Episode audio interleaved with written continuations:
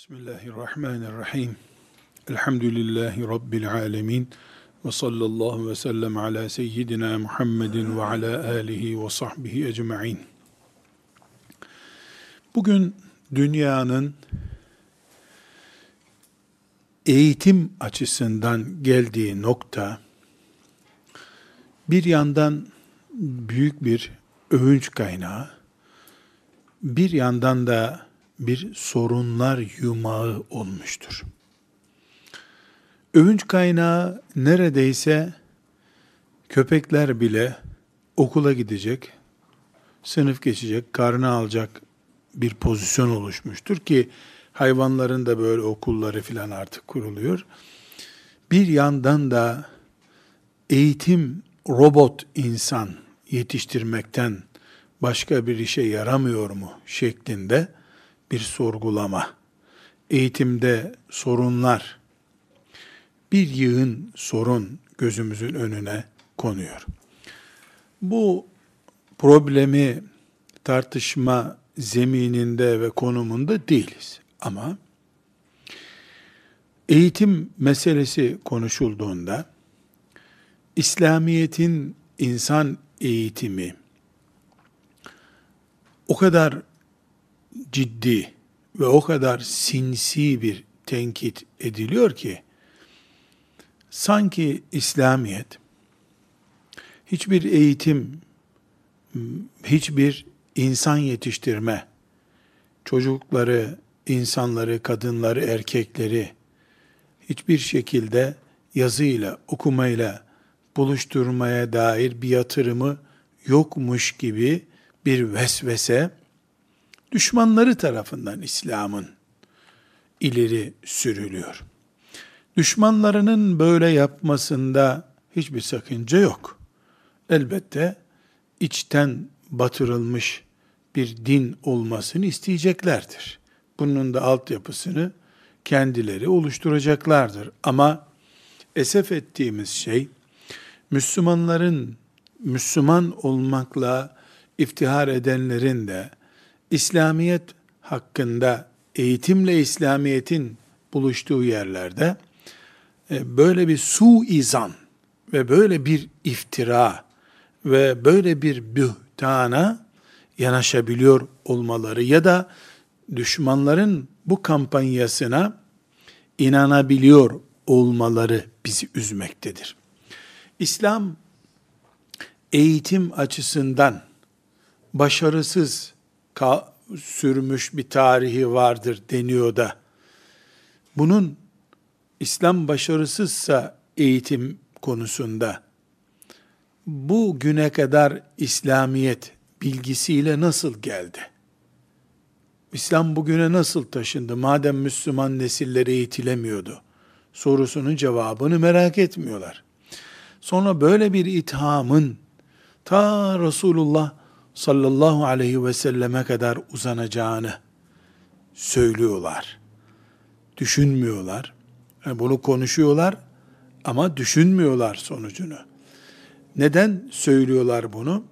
Yani sanki Efendimiz sallallahu aleyhi ve sellem zamanında bir laboratuvar eğitimi diğer ülkelerde, diğer topraklarda vardı da Efendimiz sallallahu aleyhi ve sellem sadece abdest almayı, namaz kılmayı öğretti, gerisini öğretmedi anlamına gelecek. Sonunda bunu çağrıştıracak fitneler üretiyorlar. Bu sebeple biz asla e, aslı doğrusu böyledir diye bir mücadeleye girme ihtiyacı hissetmiyoruz. Ama Müslümanlar olarak Resulullah sallallahu aleyhi ve sellem'den itibaren ilim ne deniyorsa, Kur'an öğrenmekten, hadis öğrenmekten, fıkıh öğrenmekten, matematik öğrenmeye, tıp öğrenmeye, uzay ilimlerine girmeye kadar ilim, bilim ne deniyorsa bu konuda Müslümanlar olarak biz geride filan değiliz. Neden geride değiliz? Devlet olduğumuz zamanlar bizim de üniversitelerimiz vardı. Burada son asırları temsil eden Osmanlı'dan örnekler vermeyeceğim. Çünkü Osmanlı herkesin gözü önünde, kütüphaneleriyle, eserleriyle, medreseleriyle herkesin gözü önünde gidip İnsanlar incelesinler. Ama Osmanlı öncesinden örnekler vereceğim. Avrupa'ya matematik bilimini taşıyanın Endülüs alimleri olduğunu, Endülüslülerin de e, ilk defa İdrisiler zamanında e, Kuzey Afrika ülkelerinde kurulmuş üniversitelerde bu eğitimi aldıklarını söylememiz lazım. Biz eğitimin gerisinde, ilerisinde filan değiliz. Eğitim İslam demektir zaten. İnsan eğitmek için, insanı vahşetten kurtarmak için gelmiş bir peygamberin sallallahu aleyhi ve sellem ve ona ya, tabi olmuşların eğitimde geri kalmışlığından filan söz edilemez. Bu tartışmanın böyle olmasında zaten sıkıntı var. Evet, son elli seneye bakalım diye, son yüz seneye bakalım, son iki yüz seneye bakalım diye bir iddiada bulunulabilir. İşte Avrupa'daki sanayi uyanışından sonra bakalım Müslümanlara dendiğinde biz ölüleri yarıştırmıyoruz. İslam'ın devletinin gömüldüğü, İslam idrakinin yok kabul edildiği bir dönemde İslam'ın eğitimi niye olsun ki? İslam'ın devleti öldürülmüştür.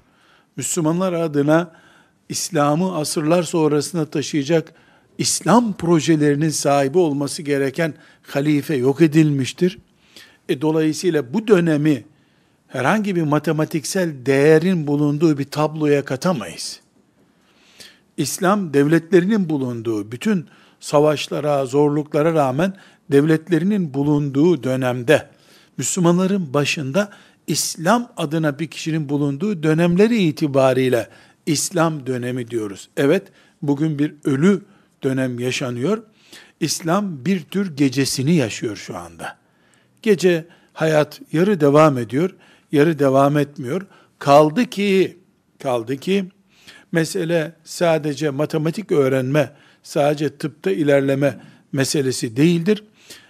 Ümmeti Muhammed bilimi matematiğinden, tıbbından, fıkhına, tefsirine kadar yazılan, okunan, zihne konan her şeye ilim olarak bakıp alıyor. Dolayısıyla Ümmeti Muhammed'in içerisinde ilim yine çökmemiştir. Bu son yüz senede de çökmemiştir. Savaş şartları yaşayan, topraklarının her bir köşesi bir kafir devlet tarafından işgal edilmiş Müslümanlar bir tür okumada, ilimde, eğitimde diğer ülkelere göre, diğer halklara göre nispeten geri kalmıştır. Ama sıfırlanma asla söz konusu değildir. Nesilleri biraya feda edilmiş, uyuşturucuya feda edilmiş e, mesela Avrupalılarla e, bugünkü Müslümanlar yüz sene sonra da yazılan tarihte zikredilecekler. E, uyuşturucuya, biraya ve teknik cihazlara, cep telefonuna heba olmuş, gitmiş nesillerle Müslümanların medreselerdeki ve okullardaki talebeleri yüz sene sonra da karşılaştırılacak. O zaman tarih çok daha güzel şeyler söyleyecek. Alaküllehal biz Resulullah sallallahu aleyhi ve sellem Efendimiz'e ucu dayanıyor diye bir itirazda bulunduk. Nedir o? İslam eğitim sistemi kurmadı. Sadece Kur'an ezberletti. Sadece E, namazı öğretti, abdesti öğretti, sadece cihat etmeyi öğretti, bilimsel bir yatırım yapmadı. Müslümanlar sözü, Resulullah sallallahu aleyhi ve sellemin kurduğu medeniyet, Medine medeniyetine ucu dokunuyor. Sanki Efendimiz sallallahu aleyhi ve sellem bir dünya dengesi sağlamadan, bir denge üzerine İslam'ın devlet yapısını oturtmadan, bu dünyadan gitmiş gibi bir algı oluşturur vehmiyle buna bir cevap tasarladık. Bu cevapta Resulullah sallallahu aleyhi ve sellem'den itibaren ilk dönemlerde İslam'ın eğitim yatırımlarını özet yapmak istiyorum. Bir kere e, burada biz hadislerle dirilmek istiyoruz ya şimdi. Yani Resulullah sallallahu aleyhi ve sellemin mesajıyla dirilmek istiyoruz. Bu sebeple e, Resulullah sallallahu aleyhi ve sellem'den başladığımızda ciddi bir tespit var ortada. Nedir o? Eğitim önce çocuğun eğitimidir. Çocuk eğitimiyle başladığı zaman bir halk için, insan kitlesi için eğitim var demektir. Resulullah sallallahu aleyhi ve sellem en derin konulara varıncaya kadar, en derin konulara varıncaya kadar pek çok konuda çocukla büyüğü aynı düzeyde eğitmiştir. Bir on yaşında çocuğu devesinin arkasını alıp hayat grafiğini onun önüne koyan Peygamberimiz var sallallahu aleyhi ve sellem. Çocuklarla onların eğitimi açısından ilgilenmiştir Peygamberimiz. Dolayısıyla Peygamberimiz sallallahu aleyhi ve sellem Efendimiz herhangi bir şekilde eğitimi ihmal etmedi. Ama tekrar vurguluyorum. Bugünkü bir okul tablosunu, mesela laboratuvarlarını, sosyal faaliyetlerini önümüze koyup da Medine'de bunlar var mıydı diye sorarsak, e bu insafsızlık olur. O zaman nerede onlar vardı? Hangi okulda vardı? Yani bu elli senedir görülen şeyleri, yüz senedir görülen şeyleri bin dört yüz sene öncesine e, kıyaslamamız çok yanlış. Adaletsiz bir tavır olur. Ama o günkü şartların kat kat üstünde, kat kat üstünde çocukların köleleştirilip satıldığı bir dönemde çocukları büyükler gibi arkadaş yapan bir peygamberimiz var. on yaşında çocuğu bir şehrin imamı yapan peygamberimiz var. Bizim sallallahu aleyhi ve sellem Efendimiz. Bedir Savaşı'nda esir alınanların kurtulması için okuma yazma öğretmelerini kanunlaştırmış peygamberimiz var bizim. Dünya tarih olarak ilk defa bir şey yazmış. Nedir o? on çocuğa okuma yazma öğreten savaş suçu işlemekten kurtulmuş olur denmiş ve çocuklara okuma yazma, Kur'an değil, müşrik ne okuma yazma öğretecek? Esir almış, elli yüz tane esir alınmış Bedir'de. Bunların çoğu okuma yazma biliyor. Okuma yazma bilenler Medine'de on çocuğa okuma yazma öğretsin, serbest bırakılsın denmiş. Dünya tarihinde ilk defa, belki de son defa böyle bir şey olmuştur. Şimdi evet, batılı ülkeler e, beyin göcü yapıyorlar ama bin bir hileyle yapıyorlar ve kendi e, mantıklarına esir olarak kullanmak için bunu yapıyorlar. Bu Efendimiz sallallahu aleyhi ve sellemin eğitimle ilgilenmesini ashab-ı kiramda görüyoruz. Ömer bin Hattab radıyallahu anh, e, bakıyoruz ki üç öğretmen tutmuş ve bunlara aylık tayin etmiş.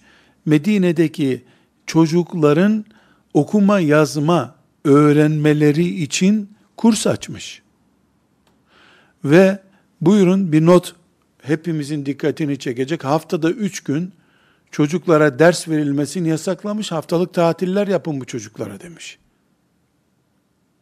Yani haftada dört günlüğüne öğretmen tutmuş e, ve bu dört gün, on altı gün görev yapacaklar, aylık takdir etmiş onlara. Eğer Ömer bin Hattab radıyallahu anh bu e, mantığı, bu mantığı e, Resulullah sallallahu aleyhi ve sellem'den almış olmasaydı, zaten her şeyin fakr-ı zaruret ortamında olduğu bir dünyada nasıl cesaret edip de ya da nasıl akıl edip de Medine'de çocuklara okuma yazma öğreten bir okul açacaktı? Evet, o okulda biyoloji dersi yoktu. E, biyoloji diye bir ilim yoktu dünyada. Matematik dersi de yoktu. Niye yoktu? Çünkü matematik bundan bin sene önce, bin beş yüz sene önce dünyada sadece filozofların ilgilendiği, yani elli altmış kişinin koca dünyada ilgilendiği bir ilim dalıydı. Kimsenin çocuğuna matematik öğrettiği diye bir şey yoktu. E, o gün vardı da mı Müslümanlar, yani ashab-ı kiram, Hulefa-i Raşidin bunu öğretmediler? O gün var olan okuma yazmaydı. O okuma yazmayı da Resulullah sallallahu aleyhi ve sellem Bedir Harbi'ndeki kararıyla, esirlere uyguladığı kararla anlaşılıyor ki okuma, yazma, öğretme konusunda Efendimizin bir hamlesi vardı. Ona iman edenlerin okuma, yazma biliyor olmalarını istiyordu. Eğitimde bu kadardı zaten. Onun üstüne de, normal okuma yazmanın üstüne de, ona indirilen vahyi zaten satır satır öğretiyordu. Burada Efendimiz sallallahu aleyhi ve sellemin yaptığı işin masum olduğunu, yani eğitim, bugünkü deyimi kullanayım da iyi anlaşılsın, eğitim politikasının, Resulullah sallallahu aleyhi ve sellem eğitim politikasının onun masumluğu içinde olduğunu unutmamamız lazım. Çünkü Allah onu insanları imana davet etsin diye gönderdi ve gönderiliş sistemiyle ilgili de onu ismet sıfatıyla donattı. Ne demek ismet sıfatıyla donattı? Gönderiliş gayesi üzerinde bir yanlış yapması mümkün değildi sallallahu aleyhi ve sellem Efendimizin. Dolayısıyla o yirmi üç sene sonra insanların eğitimi, geliştirilmesi veyahut da okuma yazma öğretilmeleri konusunda bir iş yapacaktı da bunu yapmadan gitti, asla denemez. O zaman Allah-u Teala senin görevin bitti, sen her işi yerli yerinde yaptın deyip gönder, onun ruhunu almazdı.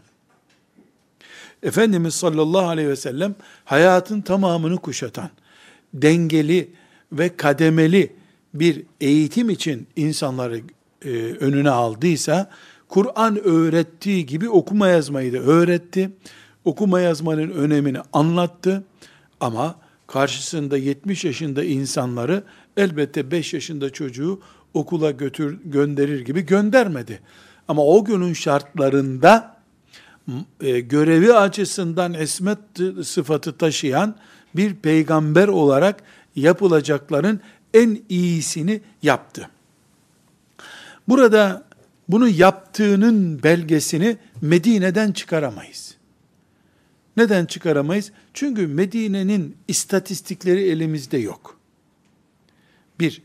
İki, Medine'de istatistikler elimizde olmadığı gibi on yıllık bir sezonda bir tarih oluşturacak düzeyde sonuçları yok ortada. Ama Efendimiz sallallahu aleyhi ve sellem'den sadece sadece yirmi sene sonra, yani Efendimiz sallallahu aleyhi ve sellemin ve Hulefa-i Raşidin'i tek bir parça kabul ediyoruz. Onlardan yirmi sene sonra Şam bölgesinde, bugünkü Ürdün, Suriye, Filistin, bir miktar Irak, bu bölgede bir İslam medeniyeti kuran Emeviler, onlara ait onca tenkide rağmen, onca tenkide rağmen ilim medeniyeti kurdular. Bu ilim medeniyetinde bugün bugün bin üç yüz elli sene sonra dönüp baktığımızda üç bin öğrencili ilkokullar olduğunu görüyoruz. Bu rakamlar çok önemli. üç bin öğrencili bir okul. Ve Dahhak İbni Müzahim isimli zat, bir okul öğretmeni, talebesi ona ait hatırasını anlatıyor. Çok önemli bir şey bu. Diyor ki, yani bu bahsettiğimiz Resulullah sallallahu aleyhi ve sellem'den mesela seksen sene sonra, Efendimiz'den seksen sene sonra, çok değil. Bugünden de bin üç yüz elli sene sonra.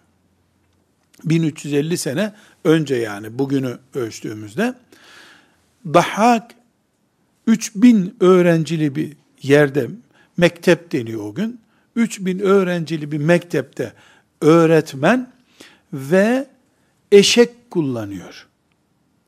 Niçin eşeği kullanıyor? Öğrencilerin ödevlerini kontrol ederken sonunda yoruluyor.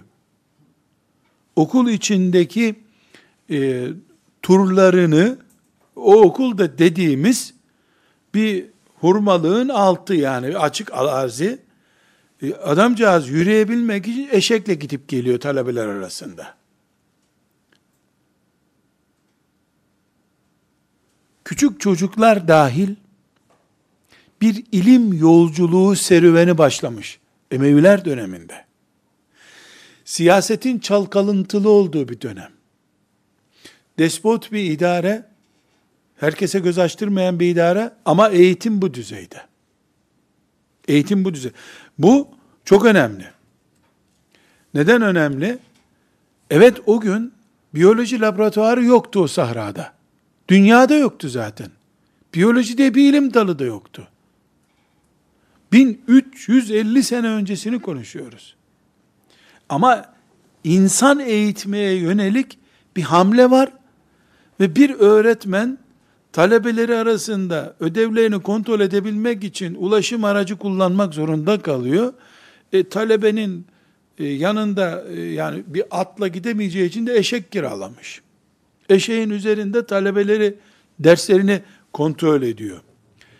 Bu Emeviler döneminde siyasi idarenin sıkıntılı olduğu dönemde. Abbasi dönemi bugünden bin iki yüz elli sene öncesine, Resulullah sallallahu aleyhi ve sellem'den de yüz elli sene sonrasına ait bir dönemin adıdır. Abbasi dönemi, ilim kesinlikle bugün geldiği noktanın çok daha üstündeydi. O günkü dünya hayatında. Yani bugün mesela Avrupa'yı e, baz alalım. Avrupa'da ilim ne noktada bugün? Hayatın içinde üniversite, ilk öğretim, orta öğretim, lise, araştırma merkezleri filan. Bugün Avrupa'da hayatın içinde, mesela sanayiye göre, insanların ilgi alanına göre ölçeceğiz. Yoksa üniversite sayısına göre değil. Hollanda'da şu kadar üniversite varmış bazında değil. Hayatta eğitim, mesela insanlar diplomasını aldıktan sonra eğitime ne kadar önem veriyorlar? Diplomadan sonra da eğitim devam ediyor mu? Bunu da bir araştırma konusu yapacağız. Avrupa'da e, nedir eğitim diyeceğiz bugün?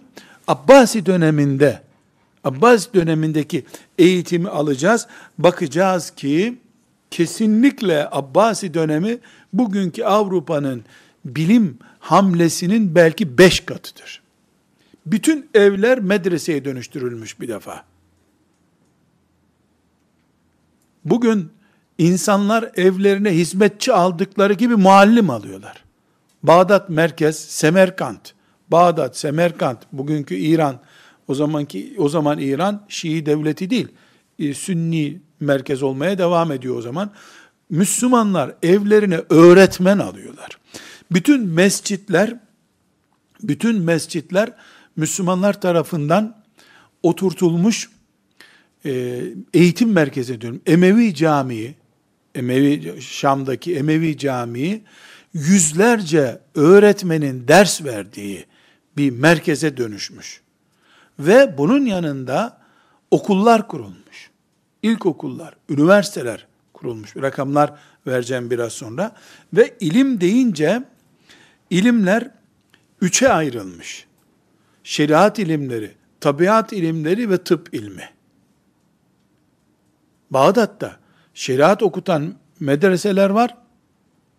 Liseden itibaren tıbba hazırlık yapan, tıp ilimleri yapanlar var. Buna rağmen yetmemiş tabii. Neden? Çünkü her yıl bir ülke denecek kadar büyük bir arazi toprağa, İslam'a katılıyor, Müslüman oluyor. Bağdat'taki eğitim yetersiz kalmış. Ama buna rağmen Bağdat camisiyle, evleriyle ve okullarıyla ilim cennetine dönmüş. Memun döneminde tercüme ettiğin bir mantık kitabını, felsefe kitabını, tıp kitabını halifenin önüne getiriyorsun, teraziye koyuyor, öbür tarafa altın koyuyor, mütercime veriyor bunu. Devlet Darül Hikme diye bir kütüphane kurmuş, Darül Hikme'ye koyuyor bunu, kitabı. Bugünkü gibi de seksen miligram kağıda yazılmıyor. Kalın kalın çimento kağıdı gibi kağıtlara yazılıyor. Buna rağmen burada bir şey düşün. Mütercim birisine, mütercim birisine bu ücreti ödüyor devlet, İslam devleti. Kendisi telif ettiği zaman ne ödüyordur sorusunun cevabını vermiyorum. Sadece şunu bilmemizde fayda var. Bir sanat adamı, bir şair bir kitap yazdığı zaman, bir alim bir kitap yazdığı zaman Bunu ya şehrin valisine götürüyor, hediye ediyor, o kütüphaneye koyuyor, ya da halifeye bizzat götürüyor. İslam devlet başkanına ben kitap yazdım diye götürüyor. Çünkü kitap yazmak bir siyasi partiye üye olmaktan daha güçlü bir gösterge toplumda. Kitap yazmayı insanlar büyük bir iş kabul ediyorlar. Zengi dönemi vardır. Abbasiler döneminden sonra Nureddin Zengi ve Selahaddin Eyyubi'nin de bulunduğu Zengiler ve Eyyubiler dönemi diye tarihimizde. Yani bu dönemin en bariz özelliği hep Kudüs Mescid-i Aksa'yı e, Haçlılardan kurtarması olarak bilinir. Halbuki bu dönem e, büyük bir ilim atılım dönemi olmuş İslam tarihinde. Resulullah sallallahu aleyhi ve sellem'den alınmış olan insan eğitimi, eğitim ve benzeri işaretler zamana göre büyütülmüştür. Burada e, altı yüz otuz bir yılında, Hicretin altı yüz otuz birinci senesinde Müstansıriye diye kurulmuş üniversite, o dönemde dünyanın en büyük üniversitesi olarak kurulmuş. İçinde tıp fakültesi var, bugünkü anlamda tıp fakültesi var, mühendislik fakültesi var, uzay fakültesi var. Zengiler dönemine ait bir birikim bu. Burada e, sadece işaretler zikretmek istiyorum. E, mesela Zengiler döneminde sadece yetim çocukların okuduğu özel ilkokullar kurulmuş. Diğer okulların içinde yetimlere buruk bakılıyor, moralleri kırılıyor diye özel yetim okulları kurulmuş. Ve e, bir ciddi e, bilgi olarak da yüz okuldan doksan sekizi Müslümanların vakfetme yoluyla kurduğu okullardır. Devlet okulları da değil bunlar. Çünkü sıradan bir Müslümanın da e, herhangi bir e, yani beklentisi olmadan Allah için vakfedilecek şeyler arasında ilk aklına gelen şey okuldur. Mekteptir o günkü ifadesiyle.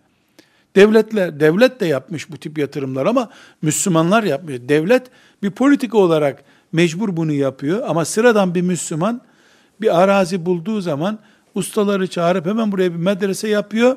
Şimdiki gibi de değil ama. Okulu milli eğitime devredip gitmiyor. Ondan sonra da büyük bir çarşı kuruyor. Bu çarşının geliri de buranın muallimlerinin ücretidir diyor. Yani kendi akarını da temin eden vakıflar kuruluyor. Peki nerede şimdi bu okullar? Evet, bu nerede sorusu İngiltere'de British Müze'de, İngiltere kütüphanelerinde, doksandan sonra Irak'ı bombaladığında Amerika'nın çaldığı kitaplar, Darül Hikme'nin o günkü kurulan kitaplar, şimdi Amerikan kütüphane yak, yakamadıklarını, bombalayıp imha edemediklerini çalıp götürdüler. O dönem, Zengi ve Eyyubiler döneminde, Ümmeti Muhammed'in e, köylerde bile kütüphane kurduğunu rastlıyoruz. Kütüphane kime kurulur? üç milyon kitaplı kütüphaneler var. Bağdat'taki Darül Hikme'de iki milyon kütüphane var. iki milyon kitaplı kütüphane var. Şu cümlemi düzeltiyorum.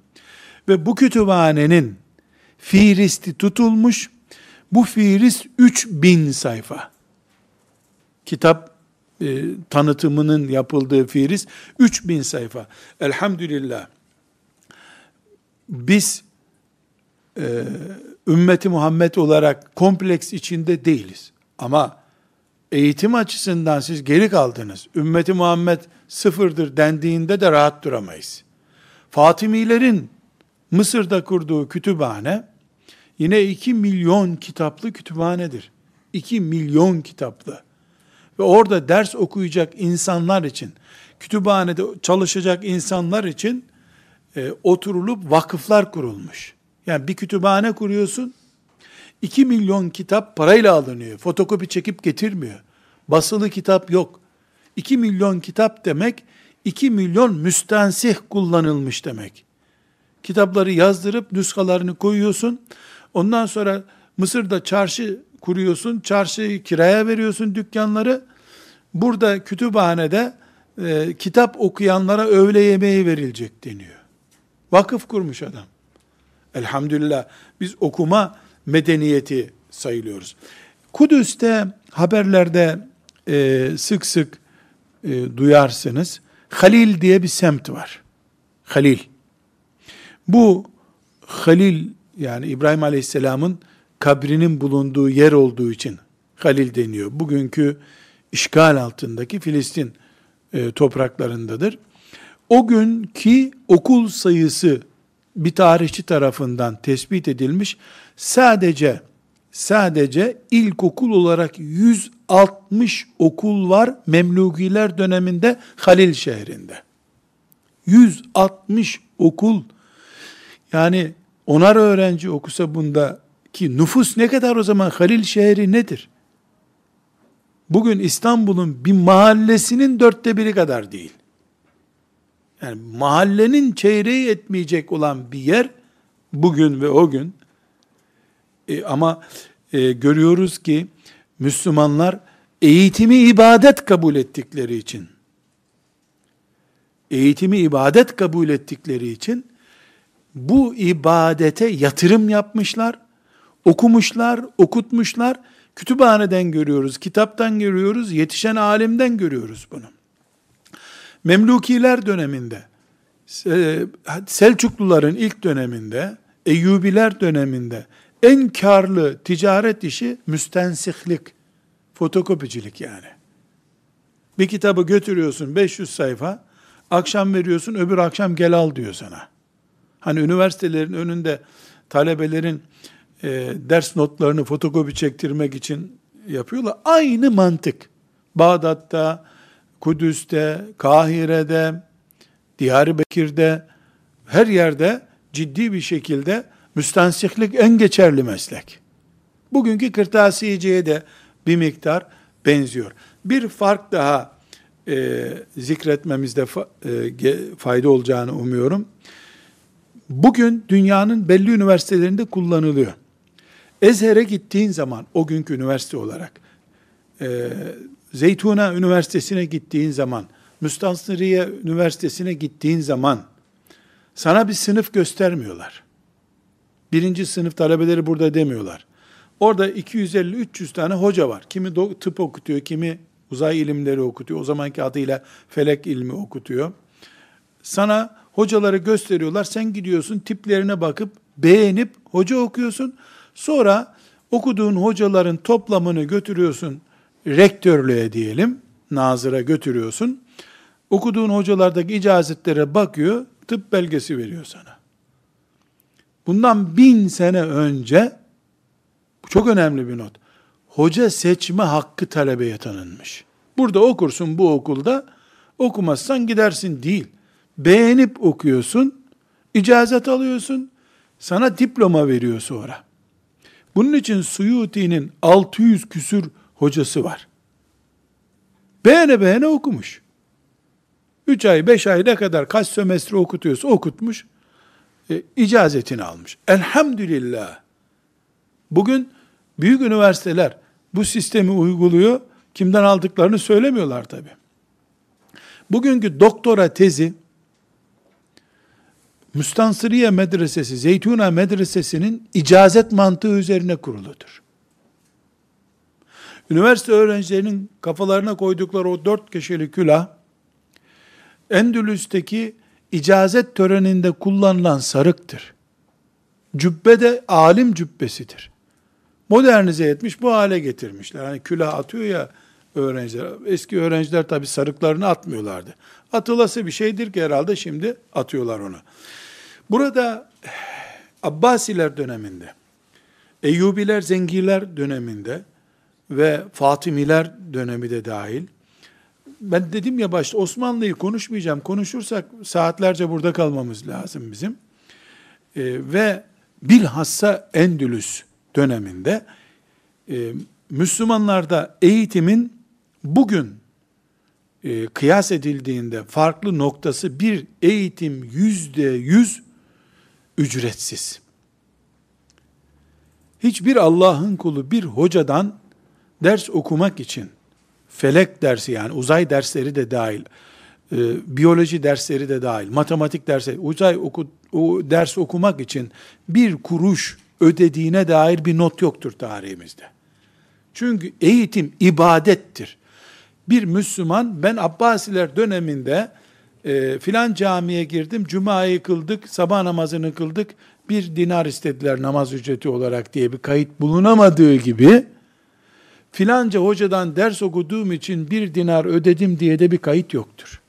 Çünkü Müslümanlar namazla ilim öğretmeyi, matematik de dahil, aynı görüyorlar. Hatta Gazali rahmetullahi aleyh tıp eğitimine daha fazla önem verilmeliydi diyor. Fıkıhtan daha önemliydi. Sıralama tıp bilgisi ertelendiği için, yani sırası bir fıkıhtan sonraya konduğu için o dönemi ayıplıyor. Böyle olmamalıydı diyor. Bu çok önemli. İki, eğitim Resulullah sallallahu aleyhi ve sellemin İlk Cebrail'le karşılaştığı bir kelime olduğu için ikra kelimesi.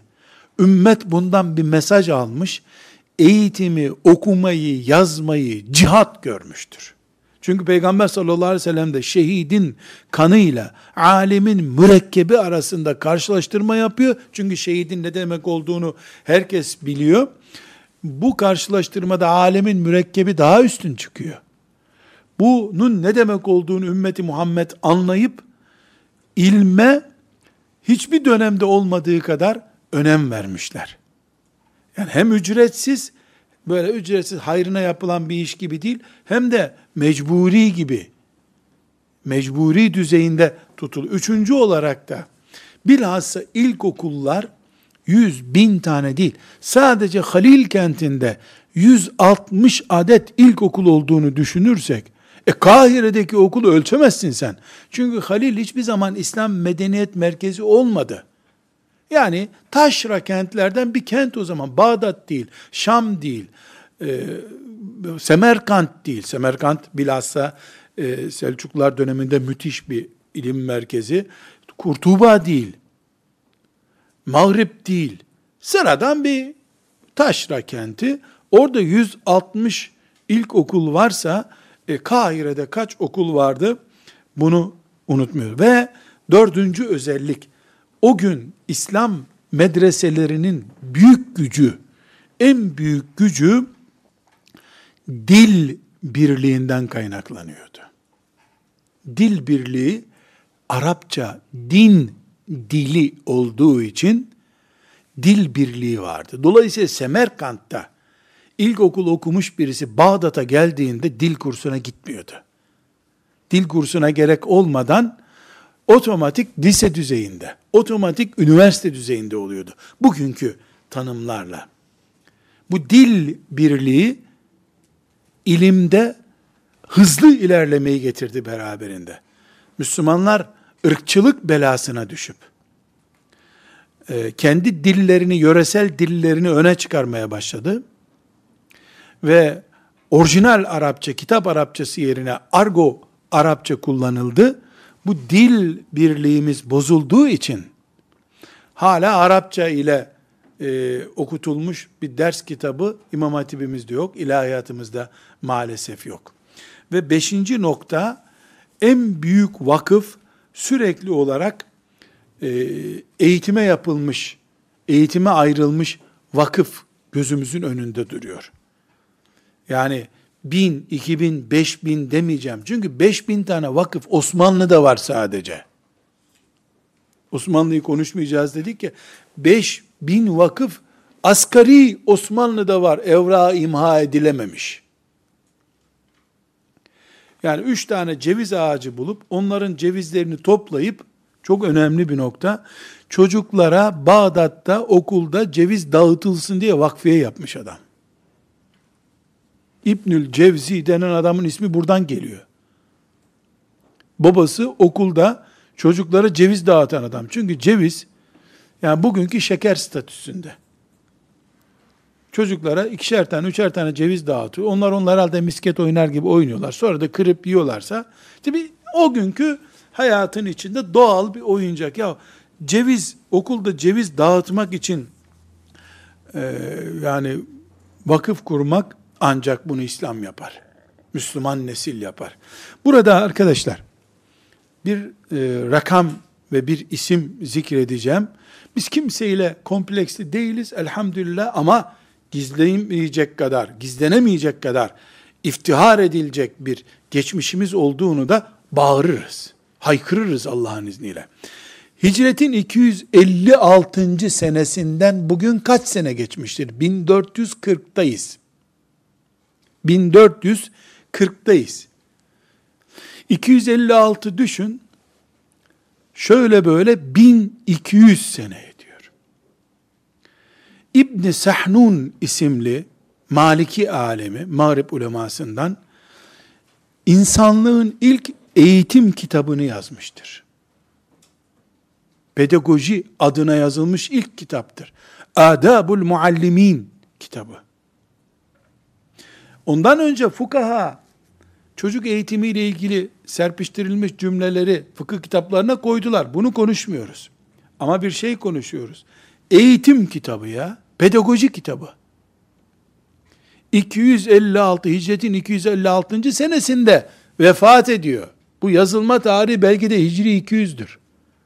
Yani İbn Sahnûn rahmetullahi aleyhin iftihar ve asla okumak farzdır, İşte okutmak farzdır, önce fıkıh öğret. Bunlar değil konusu. Bugünkü pedagoji konuları.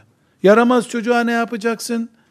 Ee, çocuk Arapça yazarken, yani yazı yazarken mim harfini yapamıyorsa, kalem nasıl tutulacak?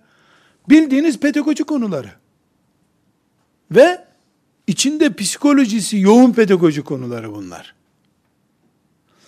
Hicretin dört yüz üçüncü senesinde vefat eden Kabisi, Kayruvani, e, Kabisi diye meşhur olan birisi, aynı konuda kitap yazmış. Er-Risaletul Mufassale li Ahvalil Muallimine vel Müteallimin. Öğrenci ve hocalarla ilgili genişletilmiş eğitim kitabı adı. bin yüz senesi var bu kitabın, bugünden öncesinde. Elhamdülillah, eğitim bizde öyle Ee, çocuğu okut gitsin şeklinde e, herhangi bir geçiştirmeyle e, atılabilecek bir şey değil elhamdülillah. Ve Endülüs'te, ki Endülüs'ün fethi, İstanbul'un estağfurullah, Endülüs'ün düşmesi İstanbul'un fethiyle tekabül ediyor. Demek ki altı yüz senedir Endülüs diye bir yer yok. Asgari altı yüz sene öncesinden konuşuyoruz. Endülüs'te ders branşları oluşturulmuş. Yani okula gidiyorsun, okulda matematik okulu ayrı. İlkokula matematik ağırlıklı gidiyorsun. Biyoloji ağırlıklı gidiyorsun, felek ağırlıklı gidiyorsun. Ve fıkıh ağırlıklı gidiyorsun. Yani ilk defa şimdiki mesela ilkokul öğretmeni, sınıf öğretmeni deniyor zannediyorum. Yani sınıf öğretmeni her dersi okutuyor. Endülüsliler bunu yedi yüz sekiz yüz sene önce bitirmişler. Endülüs uleması. Hoca sadece Kur'an öğretiyor, öbürü sadece matematik öğretiyor. Bunlar nereden biliyoruz? Bıraktıkları kitaplarda filan okulun, filan müderrisinin ders notları diyor kütüphanelerde. Endülüs'te sadece Kurtuba şehrinde yetmişten fazla dev kütüphane varmış. Endülüs'te ne kadar kütüphane olduğunu ölçecek bir imkanımız da yok şu anda. Burada son bir nokta daha özellikle hızlı bir şekilde zikredeceğim. Arkadaşlar, üniversite mefhumu İslam'a ait bir mefhumdur. Avrupa'da İlk üniversite dokuz yüz elli yılında açılmıştır. İlk üniversite. İlk İslam üniversitesi Karavi Üniversitesi'dir. sekiz yüz elli dokuz yılında miladi açılmıştır. Bildiğimiz üniversite. İtalya'daki Bologna Üniversitesi'nin açılış tarihini zikrediğim miladi bin yüz elli sekiz'dir. Meşhur Sorbonne Üniversitesi miladi bin iki yüz'de açılmıştır. Miladi, bir kul iki bin yirmi dediğimiz şey işte. bin iki yüz'de Sorbonne Üniversitesi kurulmuş. Ezher'in kuruluşu miladi dokuz yüz yetmiş'tir ama. Ezher dokuz yüz yetmiş'te kurulmuş. Sorbonne Üniversitesi ile arasında şöyle böyle iki yüz elli sene var. Bu, yani orada sadece Kur'an okunan bir üniversite miydi? Hayır. Tıpta vardı içinde, matematikte vardı. İbn Sina'nın kitapları orada okutuluyordu.